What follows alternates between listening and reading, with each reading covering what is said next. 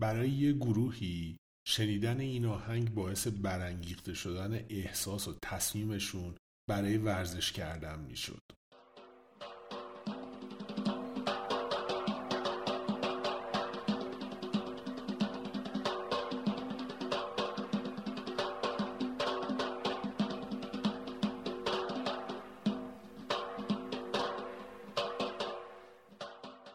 تو زمان که جلوتر بیایم برای یه گروه دیگه شنیدن این آهنگ برابر بود با حس ورزش و تندرستی به ویژه اگه توی پارک و کوه و آخر هفته بودش.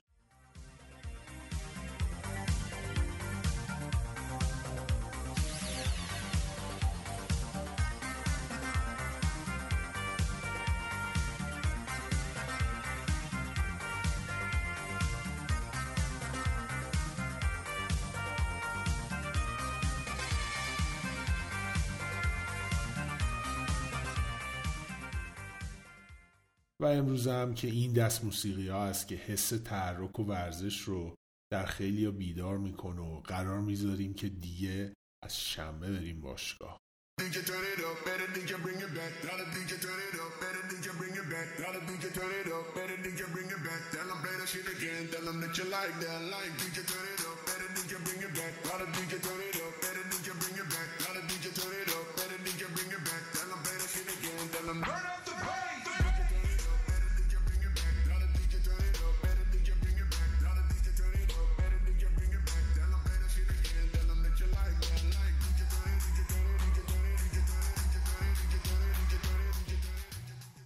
امروز می‌خوام برم سراغ یکی دیگه از موضوعهای توسعه فردی یعنی داشتن تحرک و ورزش کردن. می‌خوام درباره این که ورزش کردن چه تأثیری در زندگی و مسیر شغلی ما می‌تونه داشته باشه صحبت کنم.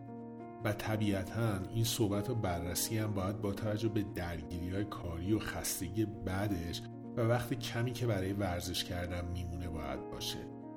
این واقعیت که ورزش کردن بعد از خستگی ناشی از چندین ساعت کار و احتمالا موندن تو راه بندون چقدر می‌تونه کار سخت یا یه موقعی حتی به نظر غیر ممکنی باشه؟ و اما خب اینکه ورزش کردن چجوری می‌تونه باعث بهبود کیفیت زندگی و کار کردن هم بشه؟ و به چه شکلی می‌تونیم یک برنامه ورزشی واقعی و امکان پذیر برای خودمون تهیه کنیم؟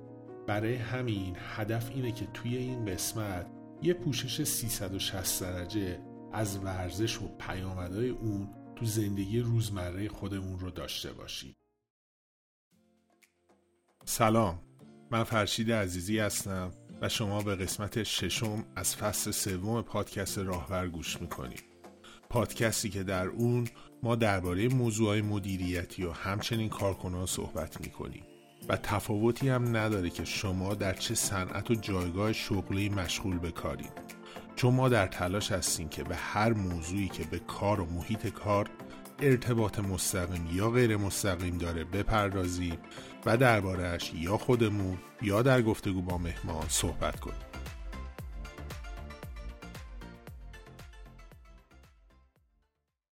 سلام من پویا پارسا هستم 37 سالمه. بخوام بگم در حدود از 13 سالگی در از در ورزش هستم به صورت حرفه‌ای غیر حرفه‌ای ده ساله که مربی بدنسازی و فیتنس هستم توی رشته های دوچرخ سواری کوهستان و اسنوبورد هم در مدرک مربیگری دارم و خب خودم هم ورزش مورد علاقه هم سنگ نوردیه و نزدیک 8 ساله که دارم سنگ تفاوت ورزش هایی که میگن ورزش حوازیه و یه ورزش غیر حوازی هستش چیه؟ و اینکه هر کدوم انجام دادنش چه امتیازا و پیامدهایی می‌تونه داشته باشه.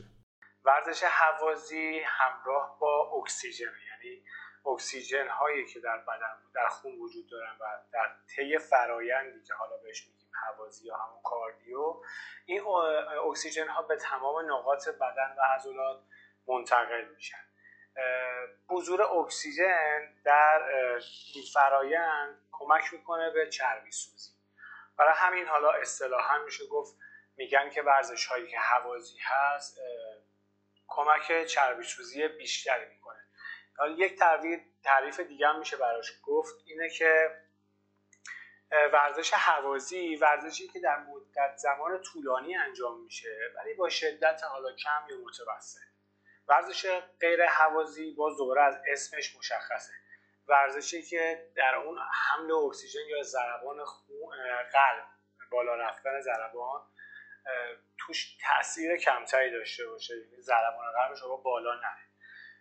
حالا مثلا میشه گفت یه ورزشی که شدتش بالا باشه ولی در مدت زمانی کم. مثلا وزنه زدن یکی از حالا ورزش های غیر هوازی به حساب در رابطه با حالا مزایا مزایای هر کدوم چون ورزش واقعا نظر شاید معایب نداشته باشه. مزایای هر کدومشون خب جفتشون در چربی سوزی کمک می‌کنن. یعنی نمی‌تونی بگی شما با وزن زدن لاغر نمیشی. در صورتی حتی به نظر من ورزش غیر حوازی باعث چربی سوزی بیشتری میشه. یعنی شما اگر تمرینتون یک مدلی باشه که بتونید تمام طول تمرین حالا به صورت کلی میگم خدمتتون تمام طول تمرینتون حوازی باشه و غیر حوازی اینا میکسش با هم تاثیرات خیلی بهتری می‌ذاره روی چربی چون اکثر مردم بیشتر از ورزش شاید فکرشون اینه که چربی های شکمشون آب کنن. حالا که شما میگین که میکس این دوتا یعنی حوازی و غیر حوازی با هم نتیجه بهتری میده یه نفر چجوری می‌تونه متوجه بشه که چطوری باید ترکیب مناسب برای بدن خودش رو از ورزش های حوازی و غیر حوازی به دست بیاره؟ اولا که خب اگر بخوایم تخصصی بریم جلو چون حالا هر کسی که زمینه کاریش داره کار می‌کنه قطعا تخصص هم پیدا می‌کنه به مرور زمان و یه سری شناخت ها پیدا می‌کنه. ولی به نظر من اولین کس خود آدمی که می‌تونه حس کنه که ورزش هایی که می‌کنه چه تاثیراتی روش داره. حالا این باز منوط بر اینه که یه دو سه سال مثلا تمرین کرده باشن و بدن خودشون رو شناخته باشن. در شرایطی که حالا رژیمشون تقریبا ثابت باشه نوع سیستم lifestyle شون تو دو سه سال ثابت باشه. خب این می‌تونن شاید یه شناختی پیدا کنن از بدن خودشون. حالا معیار داره باز معیار علمی هم داره. شاید انواع تارهایی که تو عضلانی که وجود داره ظرفیت حوازی ریه ظرفیت حالا گنجایش پمپاژ خون چون توی همه افراد قطعا با هم متفاوته. سابقه تمرین همام اینا کمک می‌کنه که آدم متوجه بشه که چه ورزشی براش خوبه؟ حالا یه مثال اگه بخوام بزنم من خودم الان شاید فهمیدم که بعد از این چند سالی که دارم تمرین می‌کنم ورزش های مختلف خب دو شرخ سواری شاید ورزش حوازی بهتری برای من تا دویدن. حالا به خاطر تمرینات دیگه ای که می‌کنم. ولی خب معمولا توی باشگاه اگه قضیه باشگاه هست یه مربی به عنوان یک متخصص تو اونجا یکی از وظایفش اینه که تشخیص این موارد رو بده. برای یه کسی که می‌خواد در کنار کار کردنش فول تایم 8 ساعت داره کار می‌کنه در روز رفت آمدش هم که کنارش می‌خواد ولی برای حالا هم بستر این بحث توسعه فردی که ما می‌کنیم هم برای تندرستی و شادابی خودش می‌خواد ورزش هم در کنار کار کردنش داشته باشه به میزانی که می‌رسه. برای یه همچی آدمی توی همچی شرایطی شما فکر می‌کنید که بیشتر رفتن به باشگاه براش می‌تونه سودمند باشه یا مثلا یه کاری مثل پیاده روی؟ منم اینو از این جهت دارم می‌پرسم. می‌دونم بهتری حالتش حالت میکس این دوتاست. ولی هنگامی که شما یه محدودیت های زمانی داری برها انرژی محدوده و همه این موضوعایی که برای یه نفری که شاغل هست برقراره در یه همچی شرایطی بهترین حالت چجوریه؟ بهترین حالت که می‌تونه برای طرف بهترین سودو داشته باشه و خروجی خوبی داشته باشه چیه؟ یه ذره خب پیچیده میشه می‌دونید یه کسی که خب کار می‌کنه باز باز افراد رو باید باز طبقه بندی کنیم. یه نفر هست که یه کارمند یه کار یه کسیه که داره کار می‌کنه حالا 8 ساعت در روز هیچ اطلاعی از ورزش نداره. این یه مدل یکی هست که حالا چند چندین سال قبلا ورزش می‌کرده ورزشکار حرفه‌ای بوده الان به خاطر شرایط داره یه 8 ساعت کار می‌کنه کارش فیزیکی نیست. حالا ما در مورد کار بیشتر میگم بحث کاری می‌کنیم که کار اونقدر فیزیکی نباشه. اون باز یه شرایطی دیگه کسی که هست حالا کار می‌کنه میره باشگاه یا ورزش کرده باز یه شرایط دیگه ای داره. میگم بیشترین قضیه اینه که اون شناخته پیدا بشه. اگر هر فردی توانایی اینو داشته باشه که بتونه این شناخت رو پیدا کنه خب خیلی خوبه. در نهایت به نظر من یک باشگاه رفتن یک کمکی هست برای افراد که حالا به اون شناخت برسن با توجه به خب مربیایی که هستن توی باشگاه ها میگم جزء وظایفشون باید اصلا شناخت رو به طرف مقابل بدن. دلیلی نداره شاید. نظر شخصی من یک فرد با 20 سال کار کنه. شما می‌تونید توی 6 ماه این شناخت فیزیکی رو به این فرد بدی. حالا اون فرد دوست داشت تو کمک می‌گیره دوست نداشت کمک نمی‌گیره. حالا کلی همه رو توی یه دسته در نظر می‌گیریم که یه فردی که داره کار می‌کنه و دوست داره که به تناسب اندامم برسه. اگر که هیچ ورزشی نمی‌کرده این آدم اگر که بیاد یک پیاده روی کوچیک انجام بده از اون انرژی های دریافتی و کالری های مصرفی که داره در طی روز از خوردن و حالا به خاطر کارهایی که می‌کنه کالری از دست دادن رو داره کالری بیشتری از دست میده. یعنی بدن مجبور میشه یک فعالیتی بکنه که حالا اصطلاحا که متابولیسمش تغییر می‌کنه. بالا پایین میشه میره به سمتی که حالا شاید بیشتر بسوزونه یا حتی کمتر. پس حتی پیاده روی ساده از هیچ کاری نکردن قطعا بهتره. ولی شما این طبقه بندی کنی.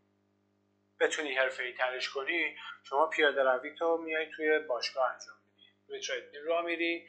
بعد از حالا اون حرکت اگر بخوایم باز با توجه به سوال اولمون بریم جلو شما توی پیاده روی معمولی که یک فرد مثلا میاد استارت ورزش رو بزنه و شبیه یک ساعت شروع می‌کنه پیاده روی کردن. تقریبا پیاده روی نمیشه خیلی حوازی. شما باید گام هات بلند باشه نزدیک به دویدن باشی که حالا باز ضربان بره از یه حدی بالاتر. باز این تو افراد متفاوته. ممکن از 110 15 باشه تا 130 ولی این استارت حرکتی رو می‌زنید شما ورزش حوازی رو دارید انجام می‌دید. پس ورزش حوازی کمک می‌کنه به چربی سوزی شما. حالا شما حتی پیاده بیاید برید به سمت باشگاه. ورزش حوازی دارید می‌کنید میرید توی باشگاه یک ورزش غیر حوازی می‌کنید پس مجددا چربی میسوزید و حالا باز پیاده برمیگردید یک ورزش حوازی می‌کنید مجددا چربی میسوزید بحث شناخت خودمون که بهش اشاره شد نقش کلیدی تو همه مراحل توسعه فردی بازی می‌کنه. امتیاز داشتن این شناخت تنها محدود به شناختن توانایی و نقطه ضعف‌های بدنیمون نمیشه. شما با شناخت پیدا کردن از شخصیت خودتون می‌تونید تو پیدا کردن تیپ ورزشی که دوست دارین انجام بدین هم موفق باشین. ممکنه از یه جای نسبتا شلوغ شبیه باشگاه خوشتون بیاد. یا اینکه دوست داشته باشین تنهایی ورزش کنین. یا حتی یه ورزش گروهی شبیه فوتبال بازی کردن رو دوست داشته باشین.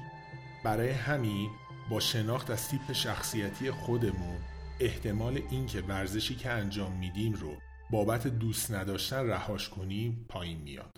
اول از همه چیزی که ما بهش علاقه داریم می‌تونه پایدارتر باشه و لذت بخش هم بشه. بنابراین بگردن برن سراغ رشته هایی که بیشتر علاقه دارن شاید یک نفر فعالیت بدنی رو توی حرکات موزون رقص بتونه خوب انجام بده و لذت ببره. شاید یک نفر دیگه با دوچرخه سواری تو طبیعت یا هر چیزی همون پیاده روی ساده. من الناز خارزمی هستم. و تو حوزه علوم ورزشی تحصیلاتم بوده کارشناسیم رو تغذیه ورزشی خوندم و الانم دانشجوی مدیریت ورزشی هستم.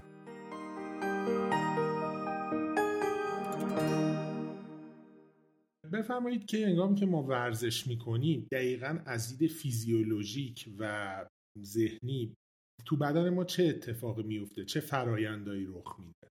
ببینین ابتدا که شما یک فعالیت بدنی رو شروع می‌کنین به واسطه اول از همه تغییر توی تنفس و دستگاه تهویه‌ای به مغز این پیغام ارسال میشه که ضربان قلب باید تنظیم بشه که خونرسانی به اندام ها بهتر انجام بشه و با اون خونرسانی تمام مواد و آنزیم هایی که توی سوخت و ساز لازم داریم در واقع می‌رسه به اندام های مختلف.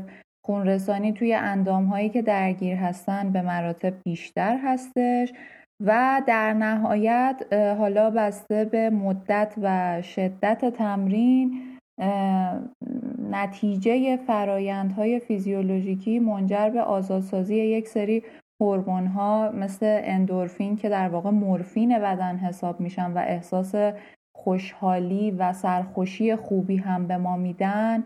توی سیستم عصبیمون اتفاق میفته و از نظر روحی و روانی هم ما به یک درجه خیلی خوبی می‌رسیم و احساس خوبی رو تجربه می‌کنیم.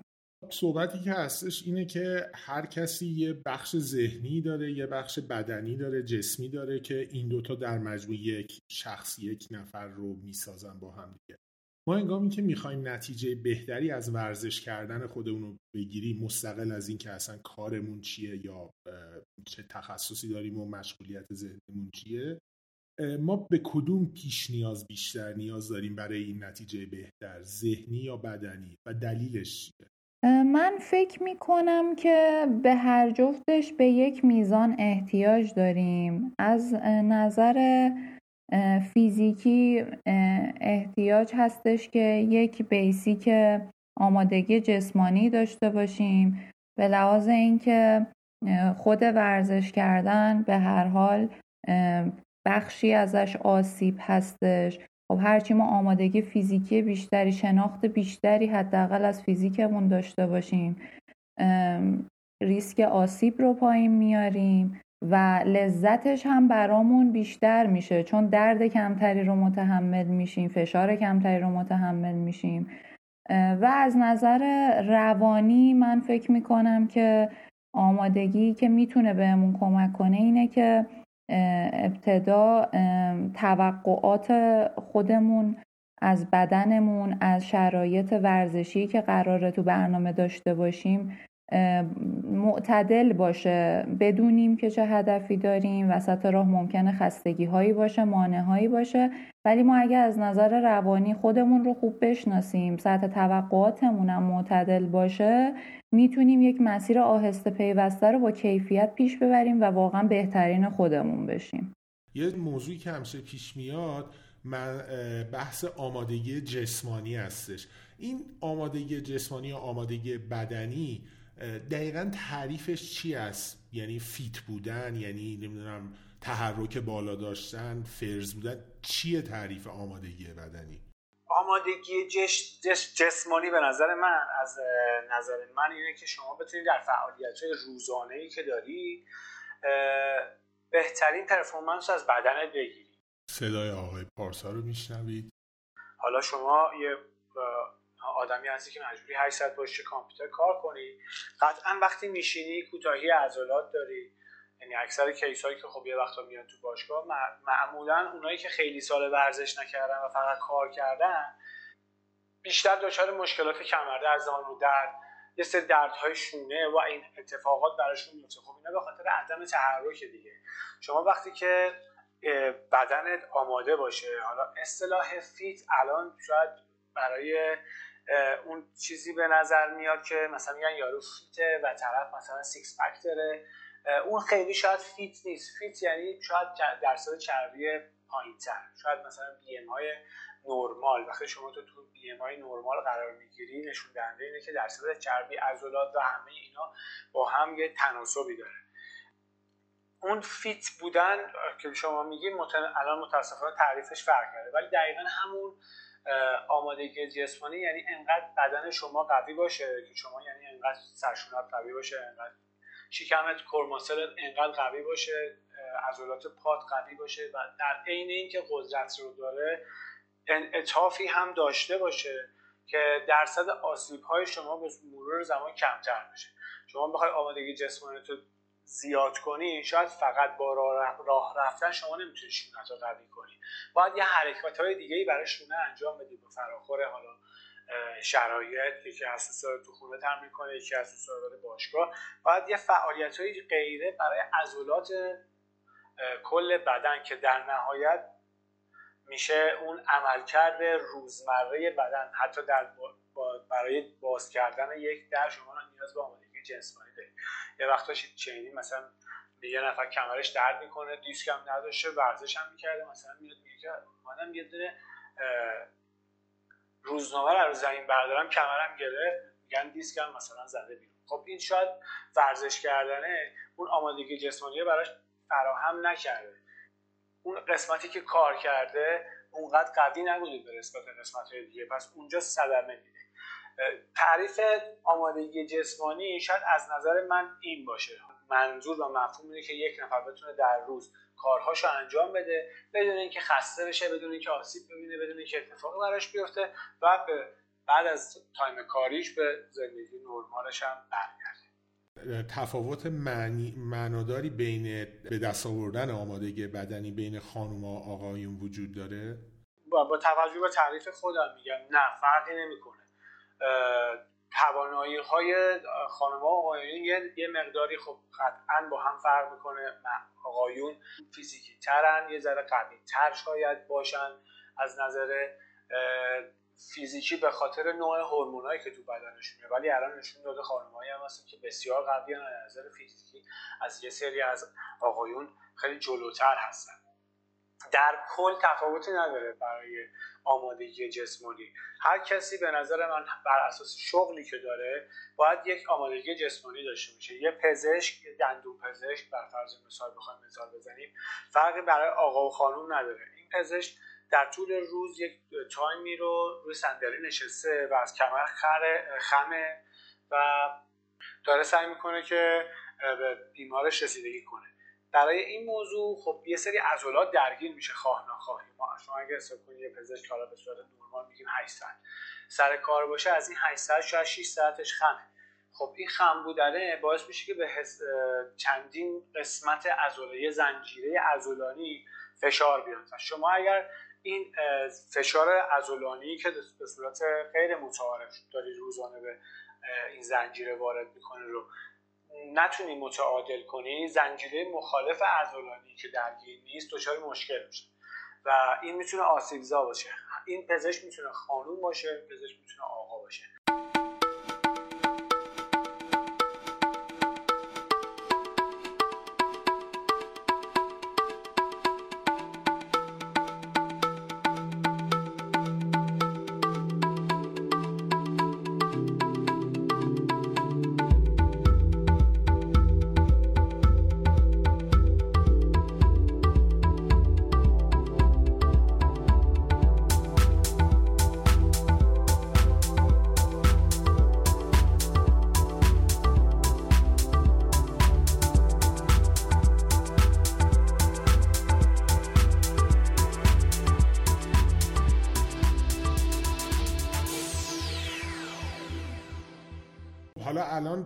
این نمونه خیلی خوبی که گفتین شما درباره مثلا پزشکا فرض کنید کسی که جراح هم هستش داره کار می‌کنه باید به اون توجه داشته باشه.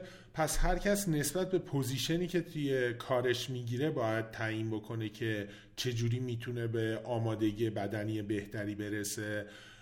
و اگر اینجوریه خیلی ها ممکن پشت میز بشینن کار بکنن. پیشنهادی داشته باشین که چطوری می‌تونن این وضع بهبود ببخشن و کلا باید به چه چه المانایی توجه بکنن برای اینکه بخوان با توجه به پوزیشنی که توی کار می‌گیرن آمادگی بدنی بهتری رو بتونن به دست بیارن.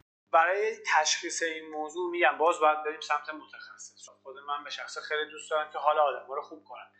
برای حال آدم خوب شدنه باید بدونیم که طرف حالت ایستاده و حالت نشسته روی عضلات قطعا خیلی واضح هست که فشارهای مختلفی داره. که وای میسه خب قسمت میانی بدنش سعی می‌کنه که این بدن رو نگه داره. خب بیشترین فشار شاید به اون محدوده بیاد. کسی که میشینه عضلات پا چون خم هستن شاید یک فعل و انفعالات دیگر ایجاد میشه. درسته که باز دوباره کمر اصولا البته ما خب هیچ کدوم هیچ کدوم که نشاید 95 درصد افراد خیلی درست پشت صندلی نمیشینن. اگر قرار باشه توی مانیتور نگاه کنن و بخوان درست بشینن اون position درست رو انجام دادن براشون خیلی سخت داره در طول زمان. ترجیح میدن که پشت میز راحت باشن که بتونن مدت زمان کارشون براشون راحت تر سپری بشه. ولی با توجه به نوع فعالیت قطعا یه متخصص ورزشی می‌تونه به آدم کمک کنه. میگم وقتی شما میشینید کوتاهی همسترینگ ایجاد میشه برات. پشت پا کوتاه میشه چون خم هست. پشت پا کوتاه شدن به کمر فشار میاره. شاید کمر می‌کشه به سمت خودش به اصطلاح. اصطلاحات خیلی دقیق شاید علمی نیست. یه چی یه جوری سعی می‌کنم بگم که همه متوجه بشیم. این پشت پا کوتاه شدنه می‌تونه به لگن فشار بیاره. شب که میخوابیم میگن که صبح قد تو اندازه بگیری یک سان بلندتر. خب چرا این به خاطر اون حالتیه که بدن فشاری به آنچنان روش نیست از نظر نیروی جی به صورت ایستاده و عمود نیست. یک حالتی هستش که این باعث راحتی بدن میشه. بنابراین بیشترین راهکار اصولا ورزشگاهی که کشش توش هست. یعنی شما باید سعی کنید بدن رو بکشید و بدن هر چقدر انعطاف بیشتری داشته باشه خیلی راحت تر می‌تونه با اون فشارهای کار کنار بیاد. ورزش کششی در این شرایط کمک می‌کنه به فرد اگر که نخواد پیش متخصصی بره. کشش و ورزش های اصلاحی حالا اشتباه برداشت نشه. هر کی فردا بتونه یه سرچ کنه ورزش اصلاحی کنه. و اون شاید اون ورزش های اصلاحی که هست به صورت کلی از این 20 ورزش 30 تا حرکت 40 تا حرکت 10 تاش برای شما مضر هم باشه. پس نیازمند میشیم به یک متخصص آناتومی بدن. خیلی شده که همه ما بشنویم برای اینکه انجام یک کاری در ما نهادینه بشه. نیاز داریم تا اون کار تبدیل به بخشی از سبک زندگی یا lifestyle ما بشه. قطعا ورزش کردن هم از این قاعده جدا نیستش. اما برای کسی که هر روز به طور میانگین 8 ساعت کار می‌کنه و تا خودش رو برسونه به جای یا شرایطی که بتونه در اون ورزش کنه باز هم نیاز به تخصیص زمان بیشتری داره تبدیل کردن ورزش به بخشی از روتین و سبک زندگی می‌تونه خیلی کار سختی باشه. برای همین از خانم خارزمی پرسیدم آیا اصلا تعریف علمی از هنگامی که بشه گفت ورزش کردن دیگه تبدیل به بخشی از عادت روزانه ما شده در دست هست؟ و اینکه آیا تفاوت معناداری در نتیجه به دست اومده بین این حالت و ورزش کردن موردی وجود داره؟ از یک جایی به بعد حتما ما وقتی ورزش رو قطع بکنیم دیگه بدنمون یه جورایی اتشش رو داره. اون هم بیشتر به واسطه های خوبیه که ما توی تمرین ورزشی داشتیم و تجربه خوب و لذت بخشی بوده برای مغزمون. به نوعی داره یادآور اون لذت میشه و میگه من اون تفریح رو می‌خوام. از یک جایی به بعد دیگه ورزش فقط سختی و درد نیستش و از نظر روانی ما کشش پیدا می‌کنیم. یک جورایی وابستگی پیدا می‌کنه. سیستم عصبی ما به اون. یعنی میشه اینجوری گفتش که هنگامی که شما به ترشح یه سری از هورمون ها که هنگام ورزش کردن در بدن شما ترشح میشن با یه دوز مشخص. شما عادت بکنید نشون دهنده اینه که اون ورزش کردن بخشی از سبک زندگیتون شده. یه همچی تفسیری درسته؟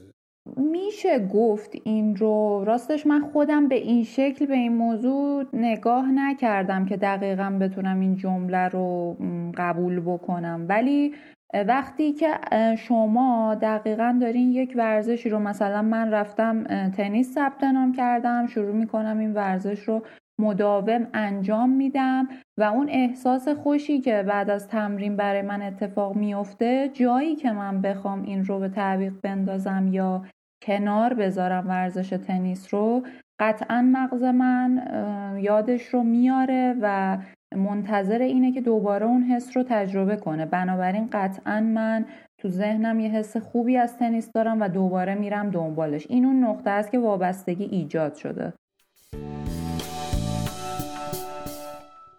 وقتی که شما یک رشته ورزشی به خصوصی رو میاین روش تمرکز می‌کنین تکرار می‌کنین جزوی از الگوهای ذهنیتون میشه.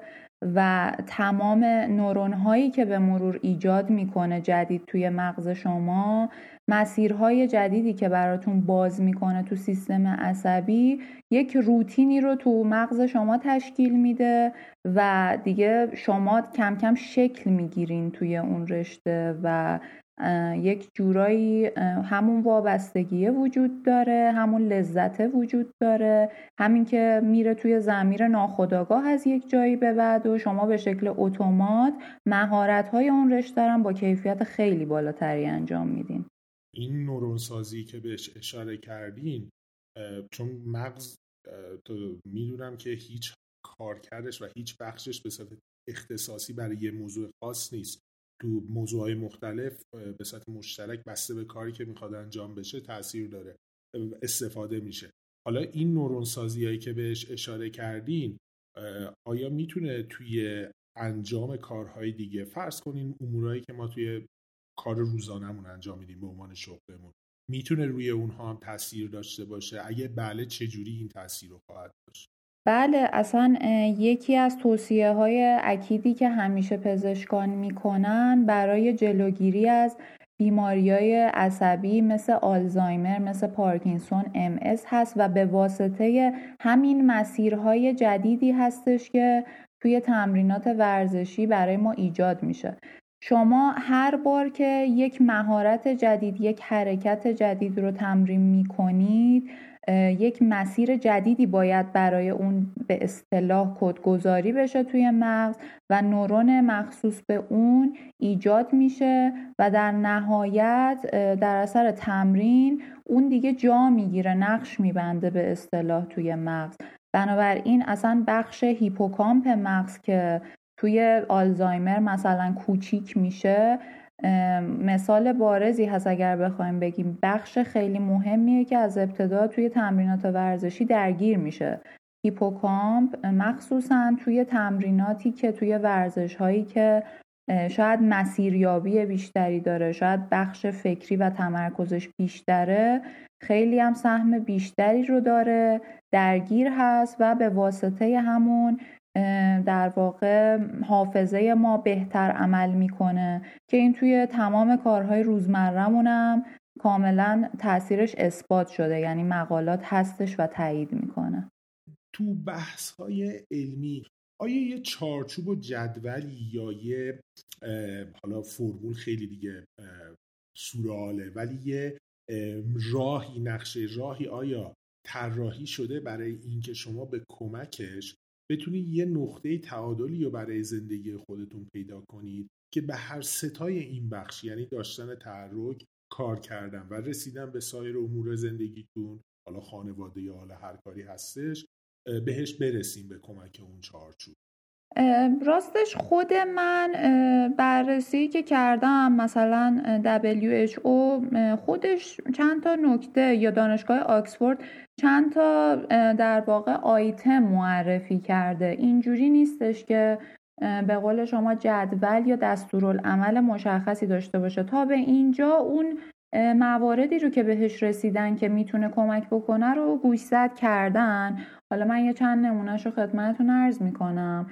اول از همه چیزی که یه چیز کلی و بدیهیه ولی خب کمک می‌کنه یادآوریش.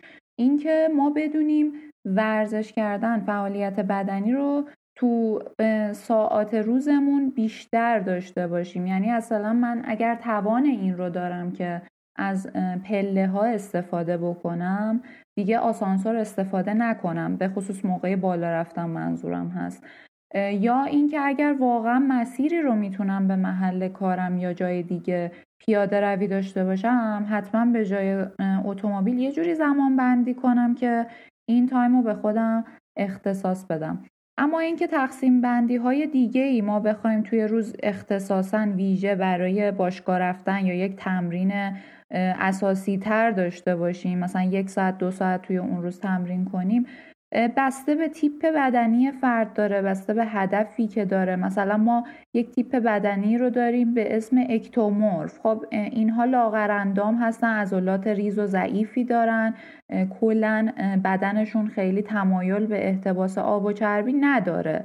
بنابراین دغدغه اصلیشون تناسب اندام نیست. اگر هم ورزشی می‌کنن شاید حتی برای گرفتن وزن باشه و همون قسمتی که سلامتیشون رو ارتقا بدن. برای این افراد مثلا دو تا سه روز تو هفته تمرین قدرتی کفایت می‌کنه. اون هم زیر 45 دقیقه برای هر جلسه. یه همچین فرمول هایی هستش که بخوایم بهش استناد کنیم بدونیم که من اگر تیپ بدنیم اینه این تعداد جلسه که هر کدوم انقدر زمانش هست باید داشته باشم. اما در صورتی که کلا طرف نتونه حالا من البته اینو قبول ندارم که کلا نتونن هیچ وقتی تو هفته بذارم ولی نتونن باید سعی بکنن که تو سبک زندگیشون هم اون در واقع فعالیت های بدنی رو مثل پله و پیاده روی و اینها که گفتم رو داشته باشن.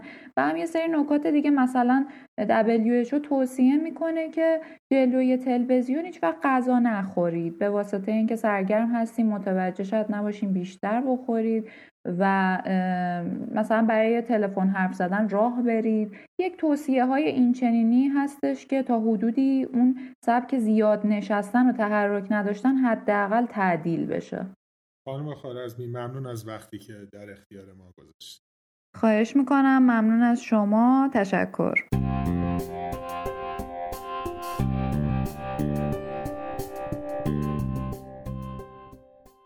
اگر می‌خوان تمرین کنن شروع کنم به ورزش کردن از یه زمانی باید شروع کنید شما. اون قسمت دریافت و سوخت و ساز در است سوخت و ساز بدنتون رو از اون حالت نرمال وقتی فراتر ببرید پس ممکنه یه سری فشارها بهتون وارد بشه. شما اگر پیاده روی بکنید بعد از یه مدتی که ورزش نکردید فشار میاد به بدنتون به زانوتون به کمرتون به شونتون به هم به جاهایی که آسیب دیده فشار میاد مثل عضلات فشار میاد به مفاصل فشار میاد. بعد یواش یواش فقط فشاره نیست. یعنی دوستان فقط به این فکر نکنن. اکثرا اونایی که اضافه وزن دارن ناراحتن از اضافه وزن. اونایی که ذره خب وزنشون کمه و می‌خوان وزن بگیرن okay ترن چون جامعه میگم الان six pack براش fit به نظر میاد یه نفر که لاغر هست six pack داره دیگه. بعد اون کمتر نگرانه ایده که وزنش بیاد بالا. حالا یه بچه ها میگن که آقا مثلا من چند وقته می‌تونم لاغرشم این اینجوری کنم اون اونجوری کنم. فقط به این توجه کنیم که ما قراره که از تا یه سنی قراره کار کنیم و در طی این کار قرار زندگی هم بکنیم. یه قسمتی از زندگی کاره. شما اگر که کار کنید خوب حالا خوب پول در بیاری از کاریتون جوری باشه که با اون کاری که دارید می‌کنید بتونید مابقی تایمی که دارید رو زندگی کنید خب اون قسمتی از زندگیتونه دیگه. باید این سفره که دارید انجام می‌دید زندگی رو دارید طی می‌کنید سعی کنید طولش رو زیاد کنید با کیفیت بالا. فقط لاغر شدن فقط چاق شدن فقط شکم سیکس پک داشتن اینا خیلی مهم نیست. یه سری افراد هستن شاید به ورزش اعتیاد دارن. من خودم یکیشون. دوست دارم ورزش کردن. ولی اگر که این ورزش رو من یه جوری بکنم که نتونم ریهبش کنم نتونم بهش برسم اگه کشش بهش ندم سوخت خوب بهش ندم مثل یه ماشینه دیگه. شما اگه بنزین خوب بریزید تو رو توش دست بکشی به سرگوش ماشین توی ماشین تمیز بشه بیرون ماشین تمیز بشه. موتور رو هر روز هر با کیلومتر مشخص چک کنی زیر ماشین رو چک کنی نمی‌دونم سیستم تعلیق رو چک کنی همه اینا رو چک کنی ماشین شما اگر بعد از 20 سال یکی بشینه توش خب تعجب می‌کنه اینقدر سالمه بعدا هم همین حکم داره. لاغر شدنه میگم همه اینا برمیگرده باز به اون سوال شما که با آمادگی جسمانی. سعی کنیم آمادگی جسمانیمون رو برای زندگی کردن به دست بیاریم. جوری که هم بتونیم باش کار کنیم هم بتونیم فعالیت کنیم هم لذت ببریم. شما یه جوری کار نکنی که وقتی میای خونه دیگه نتونی تکون بخوری. یا مثلا یه جوری تفریح بیش از حد نکنی که از اون بر مثلا به کارت خدشه وارد شه به بدنت صدمه بزنی. و و و و و اینا. آقای پارسا خیلی ممنون از صحبت با ما. خواهش می‌کنم. خیلی خوشحال بودم که در خدمت شما بودم و ممنون از شما.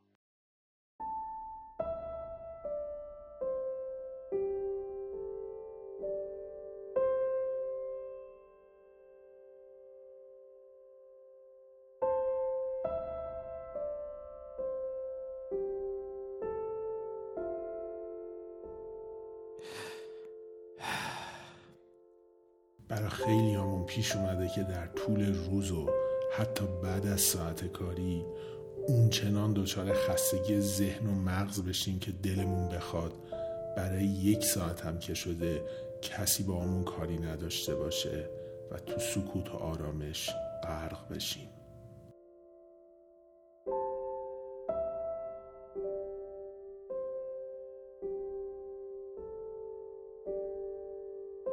این کلافگی ناشی از کار با اینکه نمود فیزیکی و بدنی نداره اما دچار شدن طولانی مدت بهش شبیه مردابی میمونه که می‌تونه خیلی خسته کننده و گاهی هم حتی خطرناک باشه.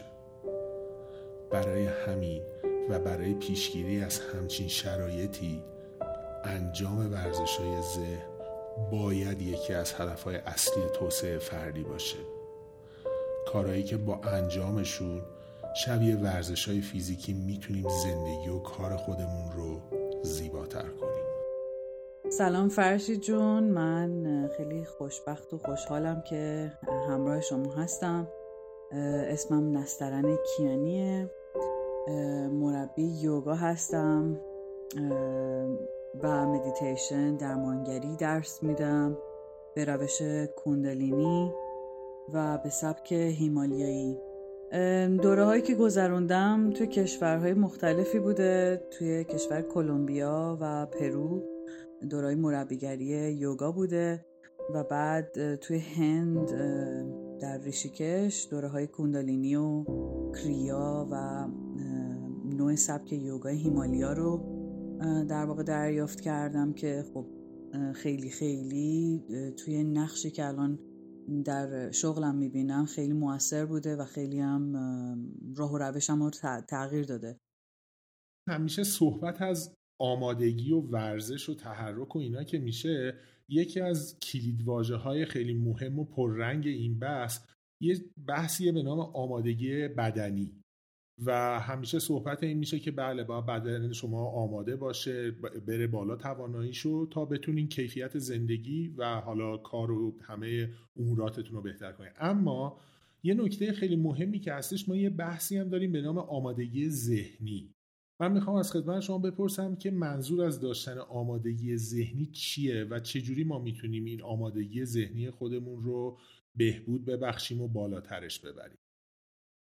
از نظر یوگا و کلا تو این دنیای یوگی و مدیتیشن و تمرکز و تسلط بر روی ذهن آمادگی ذهنی از نظر من فکر می‌کنم بیشتر به این ربط داشته باشه که پراکندگی ذهنی نداشته باشی. یعنی بتونی افکارت رو جمع کنی تسلط کامل داشته باشی زیادی افکار پراکنده بی ربطی نداشته باشی. در واقع هممون خب فکر می‌کنیم. فکر یه چیزیه که ناخودآگاه وارد ذهن میشه و می‌تونه از از کوچکترین چیز بی ربطی باشه تا مهمترین اتفاقی که داره تو زندگیمون میافته صورت بگیره. مهم اینه که ما بتونیم این افکار رو کنترل کنیم و بهشون هدف بدیم. ما توی یوگا به ذهن میگیم یک میمون. یک میمون در واقع از شخصیتش اینجوریه که از یک شاخه میپره به یک شاخه دیگه. هیچ ثباتی نداره در واقع. ممکنه الان بره دوم یه حیوانی رو بکشه تو سر اون یکی بزنه از درخت بره بالا بیاد پایین. وقتی ناخداگاه داریم همینجوری زندگیمون رو می‌بریم جلو ذهن در واقع خیلی پراکنده خیلی گست گریخته در واقع از این شاخه به اون شاخه میپره. و مهم اینه که ما بتونیم اینا رو با هم دیگه کنترلشون کنیم و بهشون یک یک نظمی بدیم در واقع یک یک کنترل نظمی بهشون وارد کنیم که بتونیم تمرکز بیشتری داشته باشیم و بتونیم به هدفمون برسیم. از صحبت شما من این جنبندی رو بکنم. آیا درست هست که یعنی شما با مدیتیشن و کارهایی که در این زمینه انجام میدین یه جورایی تفکر خودتون رو تقدم میدین به احساساتتون و احساسات میاد توی لایه دوم واکنش تصمیم گیری یا صحبت هایی که شما می‌کنید؟ بله صد درصد. اگر که تمرکز نباشه فقط واکنش هست. اگر که ما تمرکز نداشته باشیم یعنی خیلی در ناخودآگاه در ضمیر ناخودآگاه قرار داشته باشیم یعنی action reaction یعنی شما یه کاری رو می‌کنید من سریع به اون پاسخ میدم. بدون اینکه بهش فکر کنم. ممکنه که از نظر سیاست در قسمت کاری کار درستی نباشه که مثلا فلان حرف رو بزنم یا فلان کار رو بکنم. خیلی بهتره که همیشه یه چند قدم یا چند تا نفس به قول یوگی ها وایسیم بهش فکر کنیم بعد ببینیم چی برامون خوبه چه جواب می‌تونیم بدیم و بعد عمل کنیم در واقع. اولین چیزی هم که بهت یاد میدن توی مدیتیشن این که به reaction های خودت توجه کنی. اینکه این نقطه اثر اینا رو ما فهمیدیم برای من دست کم خود من اینجوریه که هنگامی که درباره ورزش های ذهنی صحبت می‌کنیم همه نخستین چیزی که به ذهنشون می‌رسه یوگاست اما تا جایی که من اطلاع دارم ما ورزش ها و تمرین های دیگه ای داریم که می‌تونه در همین راستا کار بکنه. می‌خواستم کلا یه توضیح خیلی جامع و کوتاهی از اینکه این دستبندی ورزش ها و, هر ورزشی که در زمینه ذهنی هستش انجام میشه چجوری هستش و بر چه مبنای این دستبندی ها انجام میشه و نقطه اثراشون آیا با هم متفاوت یا نه؟ ورزش های مختلف خب، من فکر می‌کنم تو دو قسمت می‌تونیم اینو تقسیمش کنیم. یکی ورزش های فیزیکیه مانند یوگا. یا تایچی یا شطرنج یا شطرنج حالا باز بیشتر توی قسمت ذهنی قرار می‌گیره. یا مثلا صخر نوردی. و یه قسمتی داریم ورزش های ذهنی به نظر من در واقع قرار می‌گیره. که تو ورزش های ذهنی باز میگم اون شطرنج رو زود گفتم باید در واقع تو ورزش های ذهنی قرارش بدین. که شما دارین ذهن رو ماساژ میدین در واقع اگر که بهش فکر کنین یوگا کاری که یوگا می‌کنه اینه که ما در واقع ورزش ورزش های فیزیکی که انتخاب می‌کنیم مثل یوگا برای این آرامش ذهن یا این ورزش ذهنی باید ورزشی باشه که نفس درش خیلی نقطه خیلی مهمی باشه. نفس باعث میشه که شما در لحظه باقی بمونین. وقتی از فیزیک استفاده می‌کنین بدن رو دارین خسته می‌کنید یا دارین تراوت بهش میدین دارین قویش می‌کنین به نفستون برمیگردین و باز این پراکندگی ذهن رو از بین می‌برین. در نتیجه ته اون ورزش یا اون تمرین شما به یک آرامش نسبی از لحاظ جسمی و ذهنی می‌رسین. تکنیک های مختلفی وجود داره تو این تکنیک ها نسبت به اون چیزی که شما استفاده می‌کنین در واقع دارین مغز و ذهن رو ماساژ میدین. و باز این برای کسی که بر افرادی که مخصوصا خیلی مستربن یا استرس بسیار زیادی دارن این می‌تونه خیلی هم سخت باشه.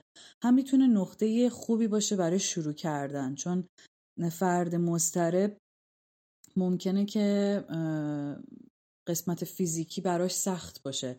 یعنی اون قدم اول رو برداشتن براش خیلی سخت تر باشه تا نسبت به کسی که مسترب نیست. یعنی احساس شاید اعتماد به نفس بیشتری داره.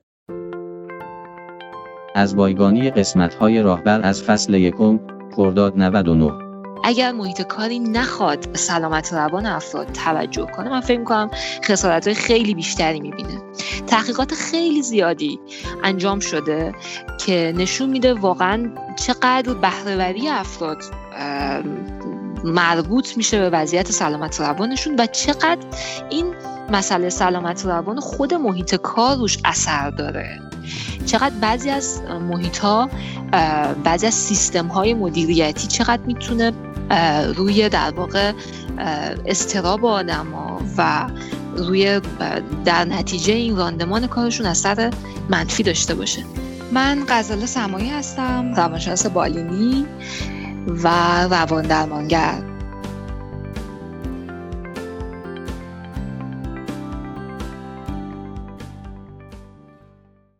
با چه ترکیبی در کنار کارمون؟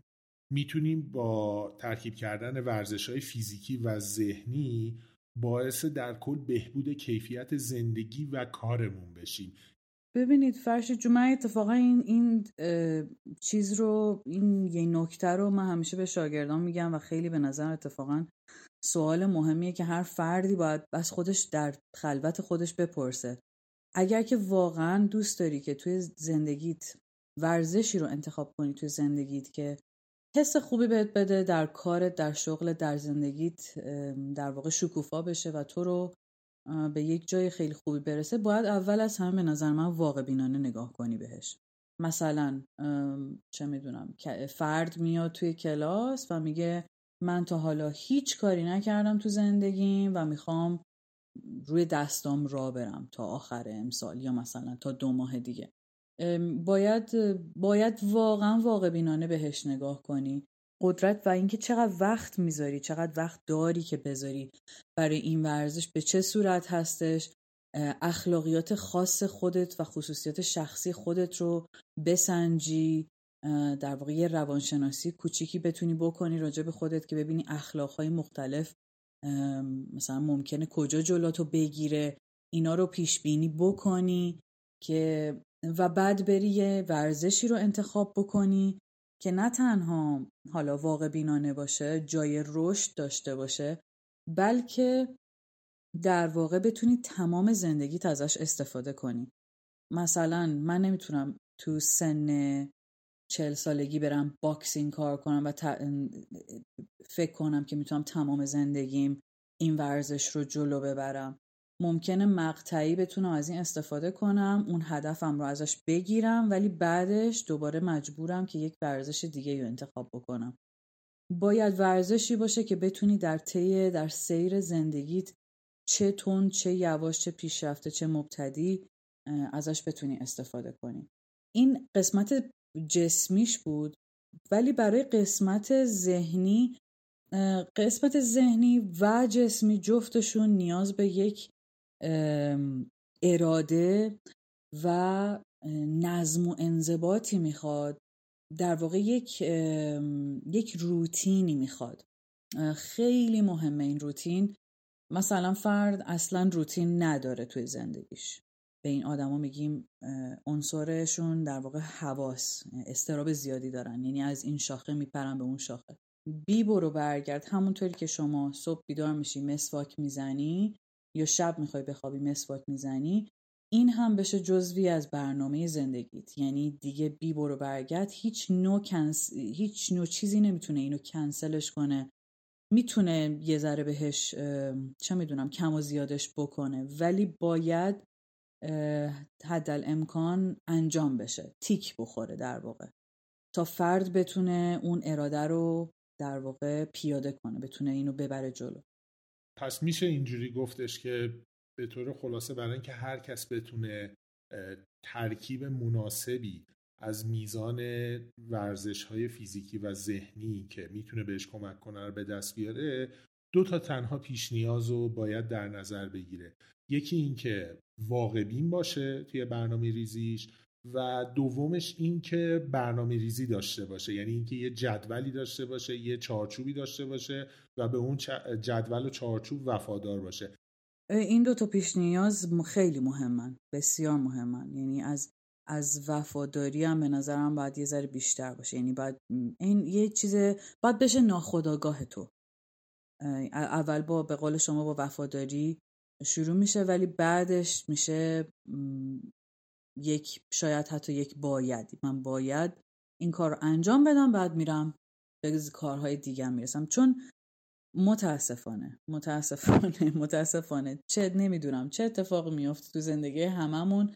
به محض اینکه این پنج دقیقه که ما واسه مدیتیشن گذاشتیم باز میشه توی زندگیمون یه چیز دیگه میاد سریع جاشو سری می‌گیره و برگشتن به اون نقطه بسیار سخته. یعنی کافیه شما سه بار در واقع جا خالی بدین و اون پنج دقیقه ده دقیقه 20 دقیقه مدیتیشنتون رو انجام ندین. در واقع همون باعث میشه که مدیتیشنتون دیگه انجام نشه. آیا ما ورزش و چارچوبای ورزش ذهنی که به صورت ویژه برای افراد شاغل و توی که بتونه بهشون تو محیط کار و کیفیت کارشون کمک بکنه و بهبود ببخشه چیزی داریم یا اینکه باید از همون ورزش های عمومی که همه استفاده می‌کنن استفاده کرد؟ بله چندین روش مختلف هست. اولیش اینه که میگن یعنی تو تحقیق های مختلف دیده شده که وقتی پای یه کاری میشینی مثلا یه کار فکری میشینی سر کاری و جواب پس بدی. چه می‌دونم یه سری کار پشت میزی به هر حال داری یه کاری رو انجام میدی. خیلی خوبه که هر نیم ساعت یه بار بلند شی و ذهنت رو یک لحظه بهش آرامش بدی. یعنی نه که بری مثلا چه من میز بغلی شوخی کنی و ذهنتو پراکنده کنی. این منظورم نیست. بیشتر بلنشی یه دوری بزنی یه آبی بخوری یه کششی داشته باشی. شما چیزی رو یعنی کاری رو می‌تونین پیشنهاد بکنی. برفرض یه نفری که توی محیط کاره. و پشت میز نشسته. هشت ساعت در روز داره کار می‌کنه. یه هنگامی که بهش خیلی فشار میاد خیلی اذیت میشه توی شرکت توی محیط کار. همونجا بتونه پشت میزش یه کاری انجام بده. یه کم خودشو آروم کنه میزون بکنه و بتونه دنباله کارش بره. یا مثلا از سنگینی کار خسته شده نمی‌دونه چکار کنه پر پرش پا میشه یه چند دقیقه راه میره این ور ور ولی ذهن آشفته است. اینو من دارم از این زاویه میگم به خاطر اینکه این چیزایی بوده که بر خود من پیش اومده. یعنی هنگامی که مسئولیت سنگینه کلی کار داری باید کلی رو پاسخ بدی چیز آماده بکنی این حالت تشویش خیلی پیش میاد. با نفس. ما از نفسمون خیلی استفاده می‌کنیم برای این تکنیک. خیلی خیلی زیاد و بسیار موثر. شما به محض اینکه برمیگردین به نفس به ذهن میگین ساکت. و وقتی به ذهنتون ساکت سکوت میدین یهو می‌بینین تمام سیستم عصبی بدنتون در واقع اون تنشنی که توی بدنتون حس می‌کردین از گردنه گرفته تا کمر تا گودی کمر تا پاهام هر کسی یه جوره دیگه هر کسی استرس رو در واقع یه جوری خاصی توی بدنش نشون میده. شما با نفس به ذهنتون اون سکوت رو میدین اون سکوت باعث میشه که سیستم عصبی آروم بشه. بلافاصله هورمون های مختلف و مؤثر بدن رو ریلکس کنن و باز میگم اعتماد به نفستون رو در لحظه ببره بالا در لحظه حضور داشته باشین و اینکه بعد که برمیگردین دوباره به همون کاری که داشتین انجام می‌دادین می‌بینین که خب یه سری افکار منفی که براتون کارایی نداره. یعنی مثلا در واقع در محور اون کاره میچرخه ولی کارایی برای شما نداره. اونا پاک میشن و شما فقط اون کاری رو که باید انجام بدین در واقع انجام بدین خیلی خیلی موثرتر از اینه که شما یه تیک بخواین هشت ساعت رو بشینین پشت میز و بدون هیچ استراحتی مثلا فقط یه نهار صرفا بخواین کار رو انجام بدین. من چون این تجربه رو دارم تلاش کردم که کار یعنی با تنفس و کارهای تمرکز برای خودم کار بکنم و ذهنم رو آروم بکنم. اون لحظه ای که میشینه آدم چشماش رو میبنده و تلاش می‌کنه نفسش رو نظم بده و تمرکز بکنه و ذهنش رو آروم کنه و به اصطلاح افسار ذهنش رو دست خودش بگیره یکی از سختترین کارهاست. یعنی تو اون لحظه شما از مشکلات خاورمیانه فکر می‌کنی بهش تا اینکه من باید مثلا باد چرخ ماشینم کمه باید باد بزنم بعد ناهار رو چکار بکنم؟ یعنی همه چی اون لحظه می‌رسه به ذهن آدم. و می‌دونم خیلی سخته و کاملا یه چیز تمرینی وحشتناکیه تا آدم بتونه این کار بکنه. این چیزی که میگم در واقع اونقدر کار آسونی نیست. یعنی گفتنش صد درصد از انجام دادنش آسونتر و ساده تره یعنی خود من من کارم قبل از اینکه مربی یوگا باشم کارم مموری داخلی بود. و هنوز گاهی اوقات هستش. اصلا زندگیم یک حالت دیگه ای داشت. این به تاثیر یوگا بود که من توی زندگی خودم دیدم. حالا یوگا ممکنه برای همه کس نباشه. ولی باور کنید من دقیقا بعد از هر سشن سر کار که می اومدم بیرون یه آدم مچاله خسته انگار نمی‌دونم واقعا این هشت ساعت کار در روز منو انقدر خسته می‌کرد و دیپرسم می‌کرد و افسردم می‌کرد که من میومدم بیرون نمیفهمیدم مثلا چجوری تا شب یا فردا قراره بگذره. فقط به خودم می‌گفتم برس به کلاس یوگا. برس اونجا بعدش تصمیم بگیر که می‌خوای چی کار بکنی تو زندگیت یا تصمیم های جدی بگیر. واقعا میرسوندم خودم به کلاس یوگام و تو اون دو ساعت فقط با نفسم بودم. نفس میکشیدم حرکت رو انجام می‌دادم. حرکات سخت تمرینات خیلی خیلی سخت معلم بسیار سختی هم داشتم اون موقع. ولی تهش که تموم می‌شد یعنی واقعا این آخیشی که می‌گفتم میفهم می‌دیدم که ذهنم انگار یه تعداد کلاق نشستن دارن مغزم و هی انگولک می‌کنن. اینا می‌رفتن کنار و من یک آرامش نسبی داشتم که می‌تونستم فردا پس فردا و الانم که مربی یوگا شدم باعث شد که من بتونم قدم های خیلی گنده تو زندگیم بردارم. تا وقتی که ذهن درگیر باشه شما نمی‌تونید قدم بزرگی بردارید. چه بسا قدم های اشتباهی برمیدارید یا قدم هایی برمیدارید که هدفمند نخواهد بود براتون. خانم کیانی خیلی ممنون از صحبت با ما. خواهش می‌کنم. خیلی ممنون که منو داشتین تو برنامهتون. ببخشید انقدر طولانی حرف زدم. رسیدیم به پایان قسمت امروز. مثل قسمت های قبل موسیقی پیانوی آغازینی هم که شنیدید از ساخته های آقای ماهان فرزاد. لینک صفحه هامی باشه ما هم در توضیح قسمت قرار داده شده. پادکست راهبر شبیه بقیه پادکست های پارسی یه پادکست و پروژه رایگان است و همیشه هم همینجوری باقی خواهد. اما شما با کمک های خودتون می‌تونید امکان همکاری ما با نیروهای بیشتر و حرفه‌ای تر و در نتیجه تولید برنامه هایی با موضوع های ژرف و بهتر رو فراهم کنید. با سپاس فراوان از خانم خارزمی و کیانی و همچنین آقای پارسا که در تهیه این قسمت خیلی به ما کمک کرد. از شما هم سپاس گذارم ممنون که به ما گوش میدین. از خودتون مراقبت کنید و هوای همدیگر رو هم داشته باشید.